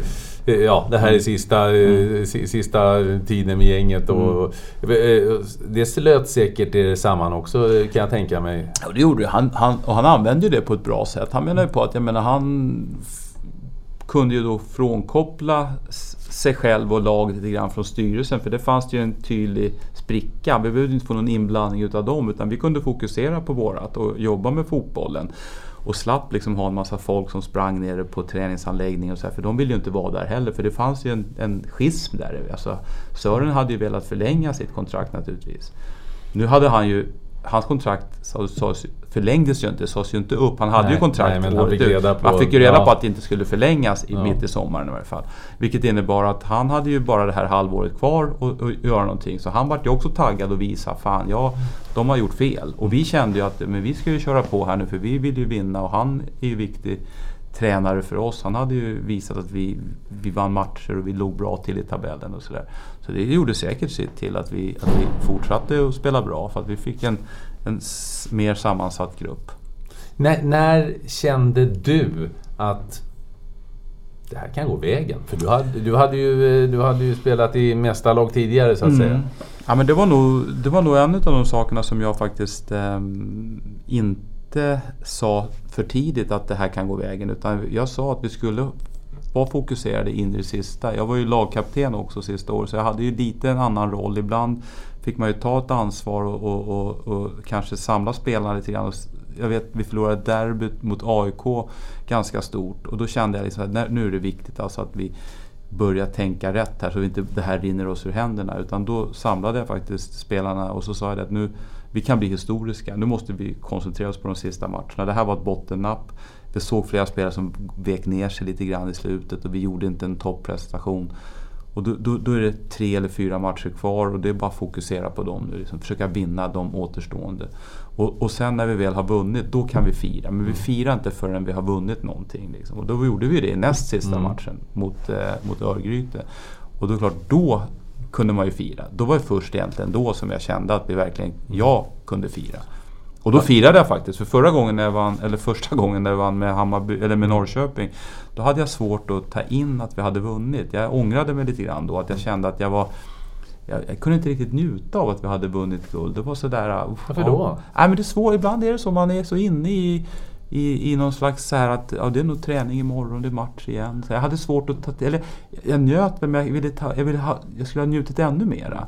Och nu när vi vann med Hammarby, då bestämmer jag för att nu ska, nu ska jag njuta. Så då, då var det verkligen släppa allt det här att gå och lägga sig tid eller skita i vad folk tycker och tänker. Nu ska man bara ha kul och njuta av att alla är glada och att man hade fått, fått prestera någonting. Så det, då, säkrade du mot Örgryte. Mot Örgryte, ja. I näst sista mm. omgången. Och så, jag vet det, för den sista var jag var nämligen jag uppe och kommenterade i Sundsvall. Ja, det, det, var, det, det var grönt och vitt och luktade öl i hela Sundsvall. Ja, det var ju, och vi var ju inte, då, Sundsvall hade ju någonting att spela för och ja. vi hade ju ingenting att spela för. Så det, den förlorade vi ju den matchen. Ja. Det var ju ganska givet. Men det hade varit kul att avsluta med en vinst också. men det, vi hade ju redan vunnit. Vi hade redan vunnit. Och, och, och, jag menar, du berättar själv, du är ju söderkille i, på, i båda leden så att säga och få, få ställa sig på Medborgarplatsen som svensk mm. mästare i fotboll mm. för Hammarby mm. för första gången i historien. Mm.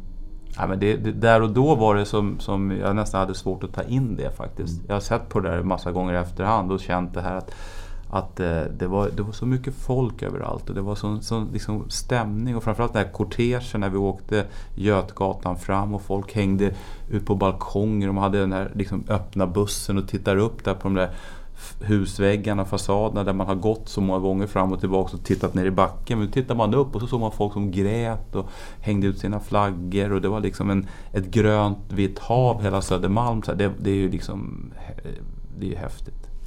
Och du slutar på toppen. Du slutar som en vinnare. Mm.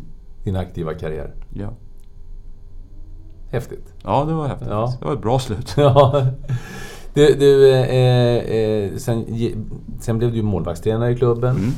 Mm. Eh, och vidare eh, fotbollschef också så småningom. Mm.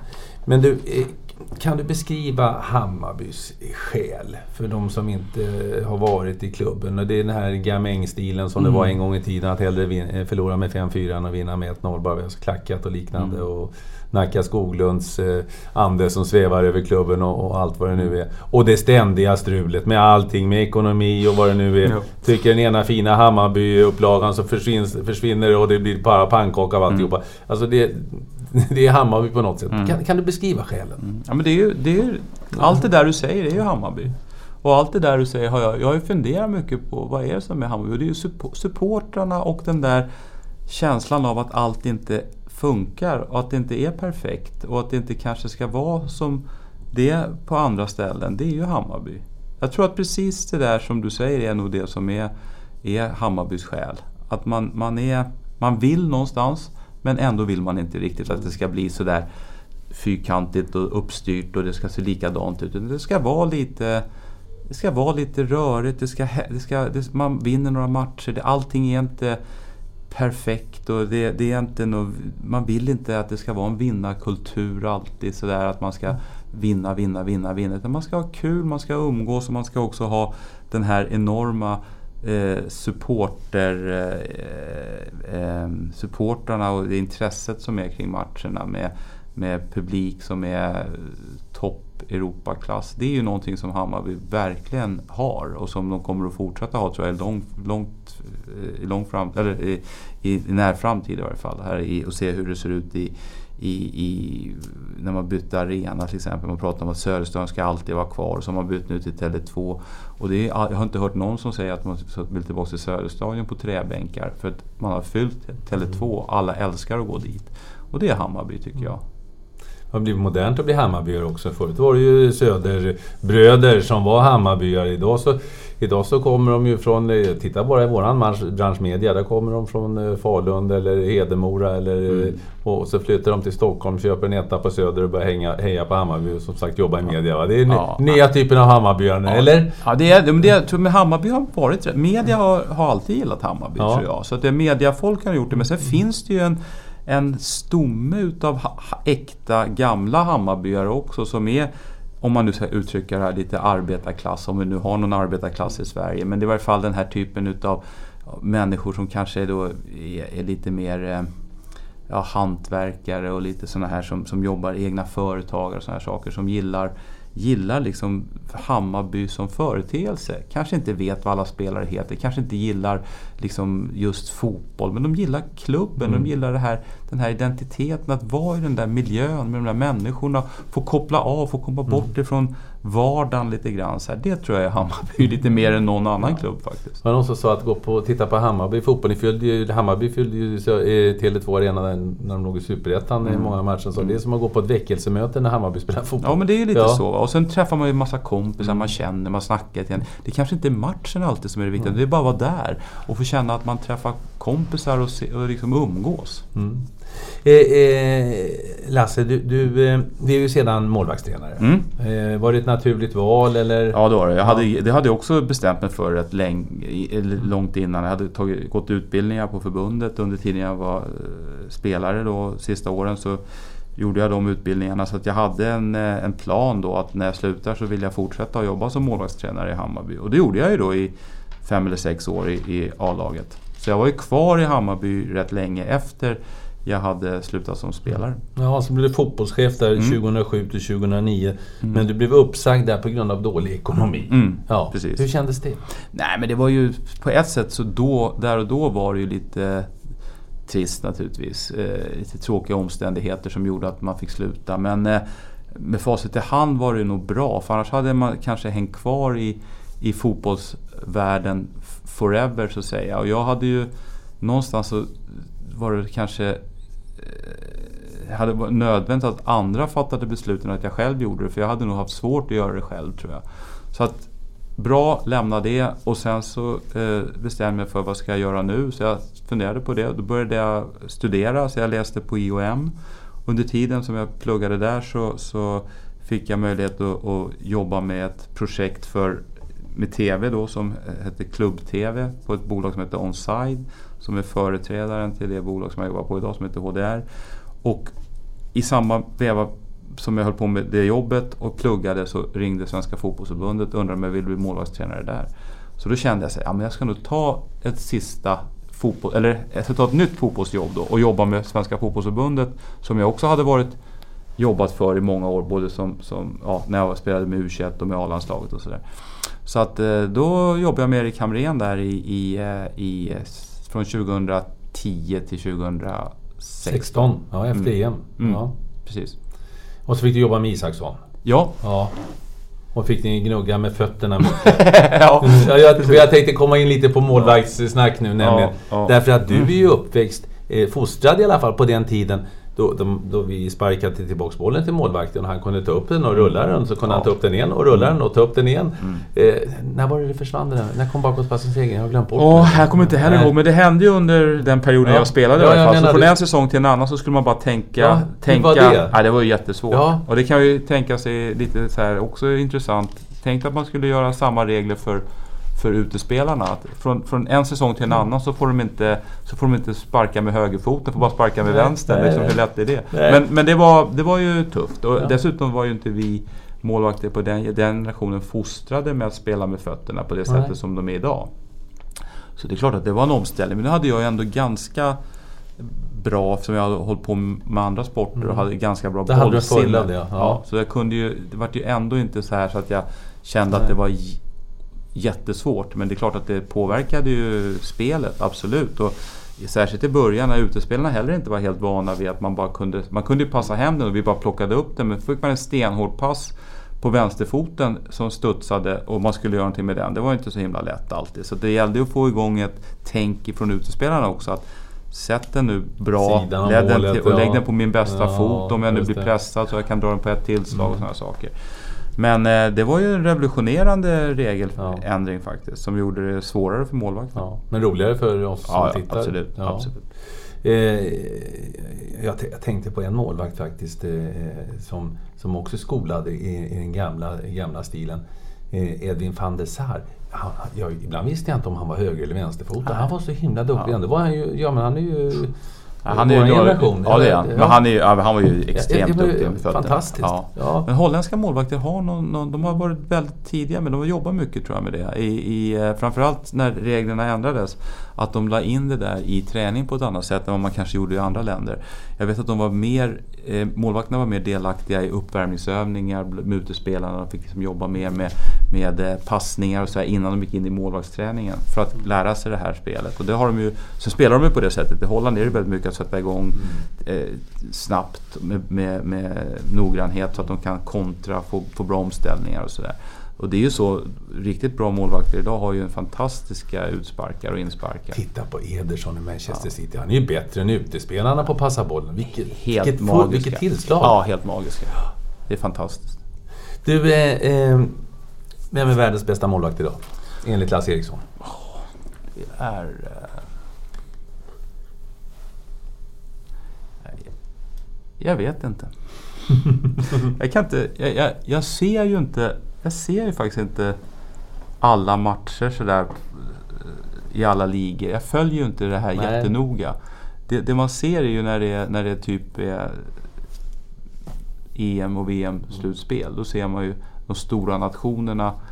Tyskland, Italien, Frankrike har ju ofta eh, Spanien kanske också till viss del, har ju väldigt bra målvakter ofta. För de, kom, de går ju långt i, i, i, i, eh, i turneringarna också. Man ser ju dem lite mera.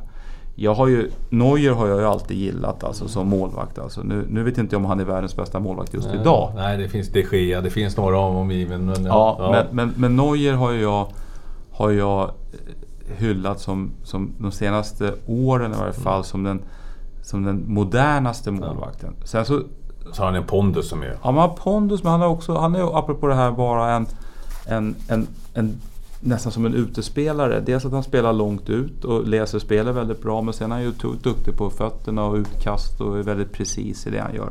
Och så har han ju bra räddningsprocent, svårt att, att göra mål på.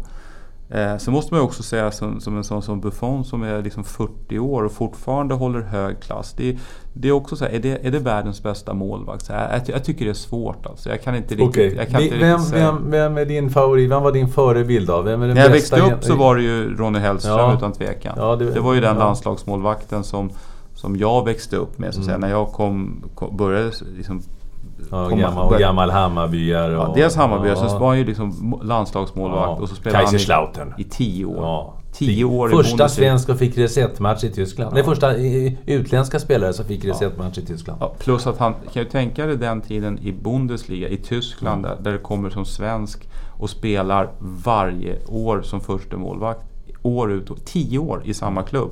Det tycker jag är coolt alltså. Så det var ju utan tvekan min stora idol när jag växte upp. Vem är den bästa spelare du spelat med?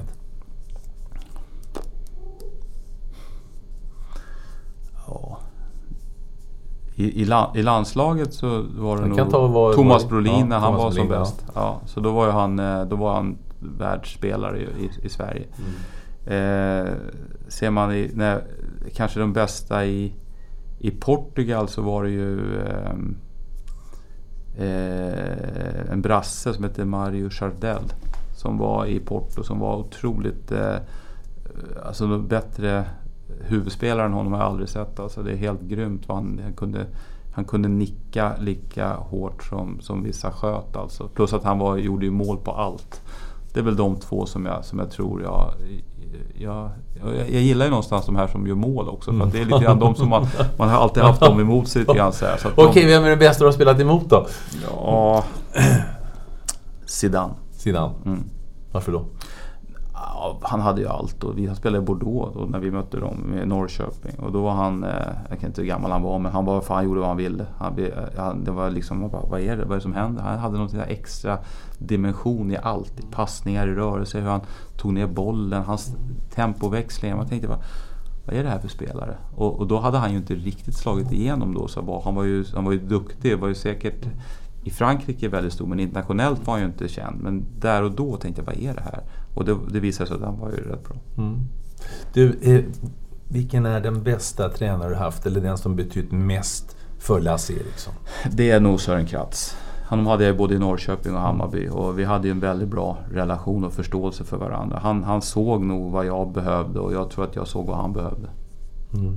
Ja, det var ett, eh, det var ett eh, tydligt och koncist och, och, och snabbt svar. Ja. Ja, men vi hade en bra relation Ja. spelare-tränare emellan, absolut. Ja. Hur kände du då när han, när han fick... eh, Ja, nu slutade ju Ja, samtidigt. samtidigt. Nej, men jag led ju med honom naturligtvis. Jag tyckte också att det var jättetråkigt att han inte fick vara kvar i Hammarby. Jag tycker också att det var ett fel som man gjorde i Hammarby där, när man liksom började prata om det här med rolig fotboll. Så här, vad, vad, är rolig fotboll liksom? Men, men återigen, då är vi tillbaka till Hammarby. Hammarby. Mm. Och då kanske det som är Hammarby, att Hammarby ska vara lite så här, det ska inte vara för enkelt. Det ska hända lite och det ska mm. brytas och det ska ändras. Och man, ska, man ska identifiera sig med att man, det ska inte vara för bra och för enkelt. Det ska vara lite komplicerat och det är ju Hammarby. Mm. Så att någonstans i det där så, så förstår jag ju det beslutet. Men jag, jag, jag, jag tycker, jag, jag håller inte med om att det var rätt beslut. Jag tycker att man skulle ha fortsatt på en, en linje där man äntligen vann någonting och fick framgång. Det ska man ju bygga vidare på tycker jag. Ja, två VM-slutspel.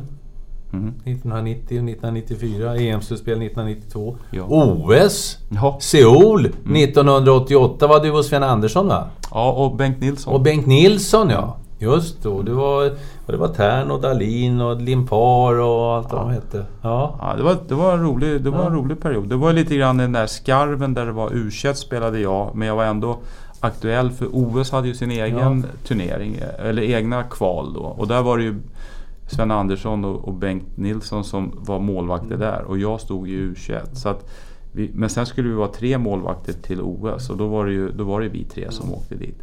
Och det var ju en fantastisk upplevelse. Det var ju liksom att få med ett OS och uppleva det som inte bara fotbollsspelet. Var du med på invigningen och mm. gick, med, mm. eller gick med i tåget där? Mm. Ja, ja. Precis. Så, så kollade vi mycket på friidrott. Vi bodde på samma ställe första mm. tiden i, bland alla andra idrottare. Mm. Man går in i matsalen och står i samma kö som Edwin Moses och sådär. Det är rätt ballt. Det, det var ju det OS där han Ben Johnson var Just det, fast. Dubbad, ja. Så den, den eh, finalen såg vi faktiskt på plats. Så det var, och så, nej, det var mycket roliga minnen därifrån. Ja. Du, eh, och sen blev det bragdguld också. Mm, det var 94. Ja, 94 och mm. två, eh, två gånger svensk mästare och två stycken cupguld. Tittar man på din karriär så får man väl säga att det, det ser väldigt fint ut CVt. Mm. Ja. Jo, men det är det. Jag har, jag har varit med i sammanhang också där vi har vunnit mycket. Men du pratar om bragdguld och, och, och, och ett VM-brons. Det är klart att där, där var jag ju med i kvalet och spelade två matcher. Jag var med i en trupp. Men jag var inte delaktig på planen där. Och likadant i Porto, då vann vi ju tre titlar. Och jag, jag spelade under de åren kanske 16-17 matcher under, under två, och halvt, två och en halv säsong. Och det är klart att det, det känner man ju också så här att ja, men det var man inte delaktig har ändå varit i organisationer eller i klubbar där det har varit framgång hela tiden. Och det är ju, det är ju rätt kul och man lär sig mycket av det. Det, ju, man, det föds ju någon slags vinnarkultur hos en även om man inte spelar alla matcher. Men däremot i Norrköping och Hammarby, där känner jag mig ju väldigt delaktig i de framgångarna. Du, eh, eh du har ju varit som för detta spelare inblandad i, landslaget med, med, med att vara målvaktstränare. Men ibland så hörs det att ja, förbundet tar inte tillvara på, på de som har varit ute och spelat på hög nivå. Som, ja, som typ dig då. Att man inte tar tillvara på deras erfarenheter och liknande. Vad, vad säger du om den diskussionen? Ja, det är klart, all, som jag sagt tidigare, nu har man ju faktiskt gjort det lite grann. Men när jag jobbade där, då var ju, då var ju ehm, eh, Victoria Svensson jobbade där. Eh, eh, Marcus Albeck, jag, Roland Nilsson.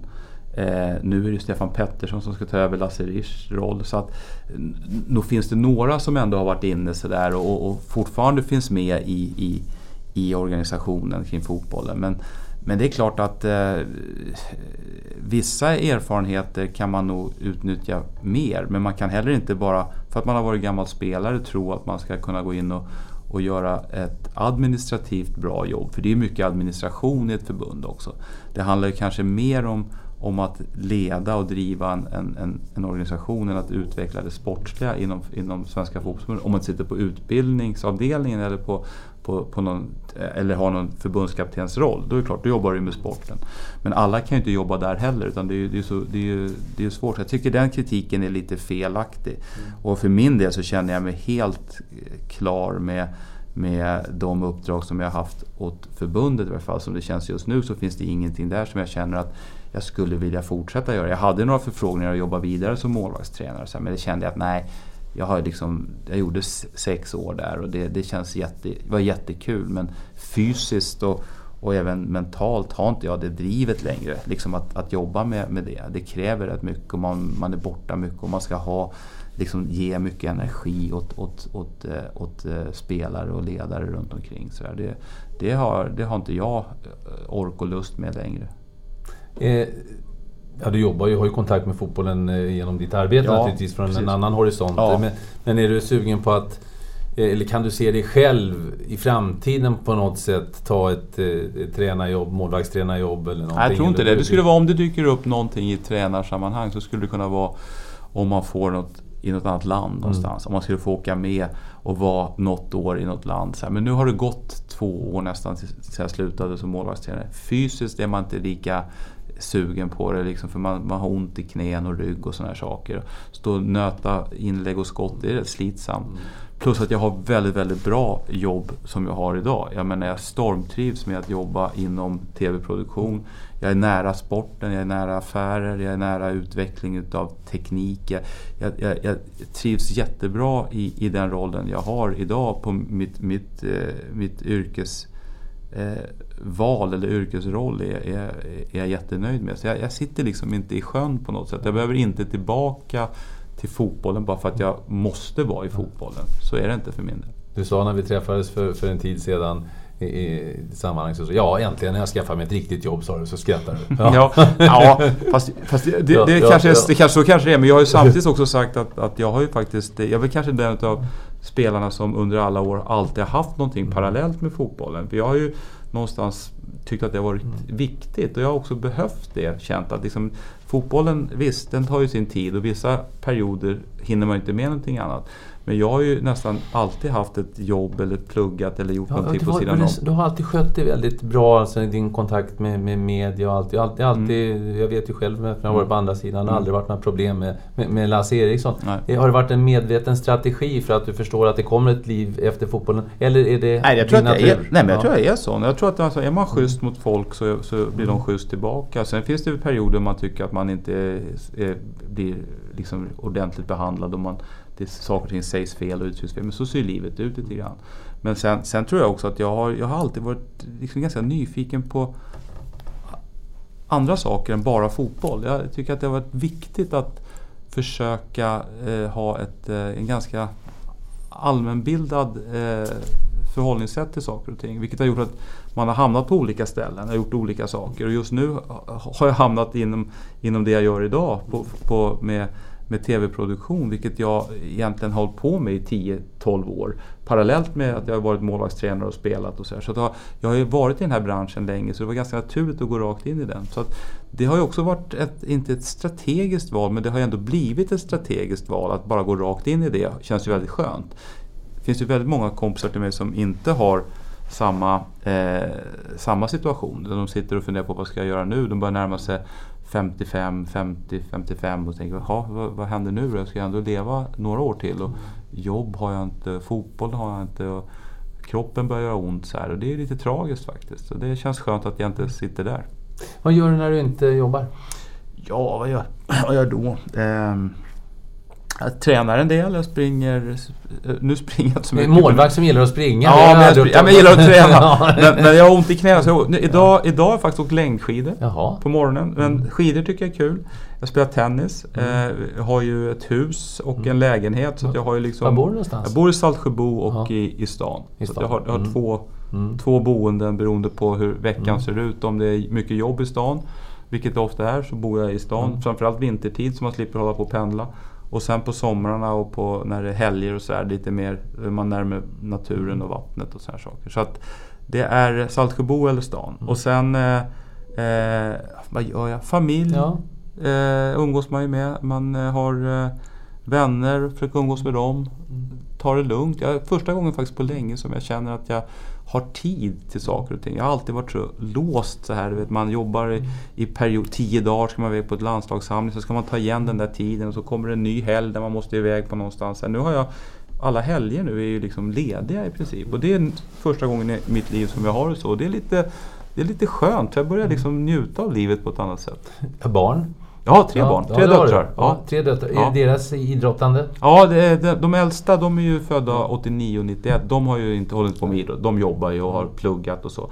Den yngsta som är, är, född eh, 03, hon spelar fotboll i Saltsjöbo IF. Så hon, eh, hon tränar och spelar för fullt. Ja. Och frugan, vad jobbar hon med? Hon, är, hon jobbar på ett företag som heter eh, Net Survey. Det är inom HR-branschen. Ja, ja. Human resources. Mm. Ja, just det. Ja.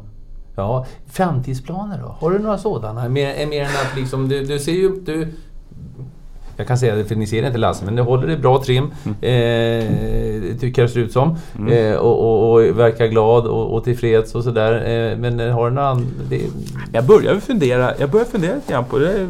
tycker jag är lite intressant just att börja blicka lite framåt mm. sådär. För att någonstans har man levt så mycket i nuet och varit väldigt i saker och ting. Så här, väldigt, väldigt driven utav att man ska prestera och sådär. Jag, jag ser ju att jag börjar få skörda lite grann nu. Dels som jag sa tidigare att jag har mer tid. Jag har aldrig haft så här mycket lediga helger och så mycket egen tid som jag kan styra över som jag har just nu. Eh, det viktiga är ju att man är, naturligtvis får vara frisk. Men sen börjar jag fundera lite grann på vad, vad vill jag faktiskt göra om fem eller tio år. För då är man ju 60 mm. drygt. Och då ska man ju normalt sett sluta jobba och gå i pension. Men inte nu längre, ska vi jobba till vi är över 70 jag vet. Lasse säger de. Nej, de säger det men, ja. men, det, men det, det, kommer vi inte göra. Men om man säger att man, om man skulle tänka att, det, att man kanske slutar jobba när man är 65 då. Så det, det, det är så här åtta år till. Okej, okay, då måste man ju liksom se till så att de här åtta åren man har kvar att jobba, att man gör roliga saker under den perioden. Det gör jag just nu. Då. Det ska jag fortsätta försöka mm. Göra. Sen ska jag försöka se till så att jag, att jag liksom rustar för att hur vill jag egentligen ha det? Vad, vad, vad, jag, vad tycker jag är viktigt? Så här, är det viktigt att resa? Är det viktigt att ha tid? Är det mm. viktigt att ha mycket pengar? Är det viktigt att ha mycket vänner? Det, det, det där ska jag börja... Har, har, har, du, har kommit fram till någonting? Ja, jag kommit fram till Det är massa... viktigt med alltihop. Nej, men jag kommit fram till, nej, men jag kommit fram till många olika saker. Men jag har inte bestämt liksom vad, vad, vad egentligen som jag när och hur jag vill göra det där. Jag menar, jag, jag, jag har inte lust att göra någon ny karriär. Jag har inte lust att, att heller sluta jobba. Jag vill, liksom, jag vill ha lite både och. Men, eh, men eh, så att jag, svaret är lite otydligt för att jag vet inte exakt. Men däremot har det startat en, en process som jag bearbetar lite med jämna mellanrum. Där jag försöker navigera och tänka så här, ja, men hur ska det se ut nu om ett eller två eller tre eller fyra eller fem år. Samtidigt som jag inte glömmer bort att jag njuter av varje dag, varje vecka och varje timme där man, när man är igång så här, så man gör roliga saker och gör rätt saker. Och oh, en grej som jag har, som jag har lärt, det, det, är absolut en sak som jag har bestämt mig för att jag ska prioritera att göra att jag inte ska göra saker som jag inte vill göra. Är det vänner eller kompisar som jag vill umgås med, ska jag umgås med dem. Jag ska inte hålla på och slå knut på mig själv för att vara eller göra saker som jag egentligen inte känner. Det där vill jag egentligen inte. Det kanske är bra för någon annan men för mig är det inte bra. Så, så lite mer att jag, att jag gör mina val utifrån hur jag själv tycker och tänker och vad jag vill göra.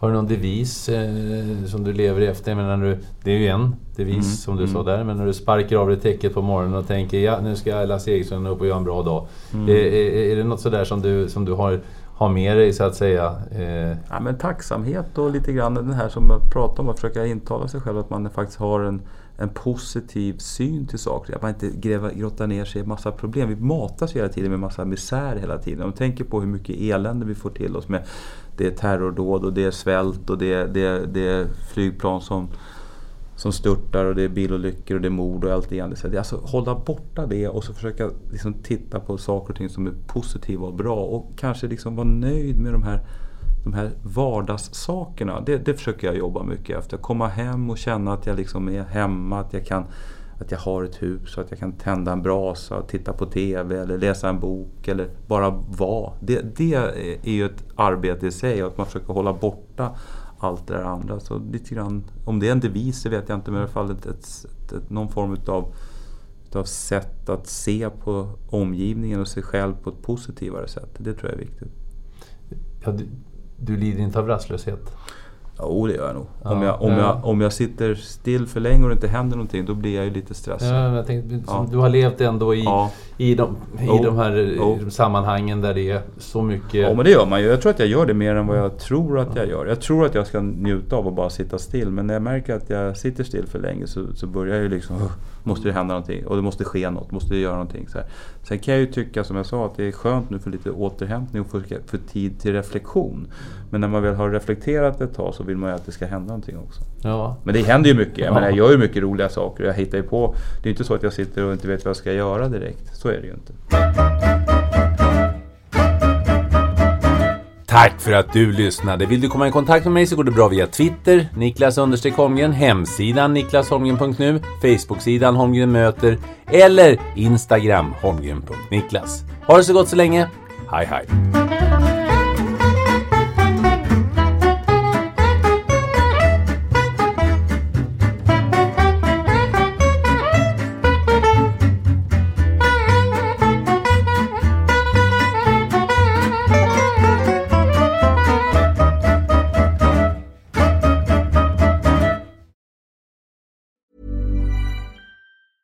Mom deserves the best, and there's no better place to shop for Mother's Day than Whole Foods Market. They're your destination for unbeatable savings, from premium gifts to show-stopping flowers and irresistible desserts. Start by saving 33% with Prime on all body care and candles. Then get a 15-stem bunch of tulips for just $9.99 each with Prime. Round out Mom's menu with festive rosé, irresistible berry chantilly cake, and more special treats. Come celebrate Mother's Day at Whole Foods Market. Mom deserves the best, and there's no better place to shop for Mother's Day than Whole Foods Market. They're your destination for unbeatable savings, from premium gifts to show-stopping flowers and irresistible desserts. Start by saving 33% with Prime on all body care and candles. Then get a 15-stem bunch of tulips for just $9.99 each with Prime. Round out Mom's menu with festive rosé, irresistible berry chantilly cake, and more special treats. Come celebrate Mother's Day at Whole Foods Market.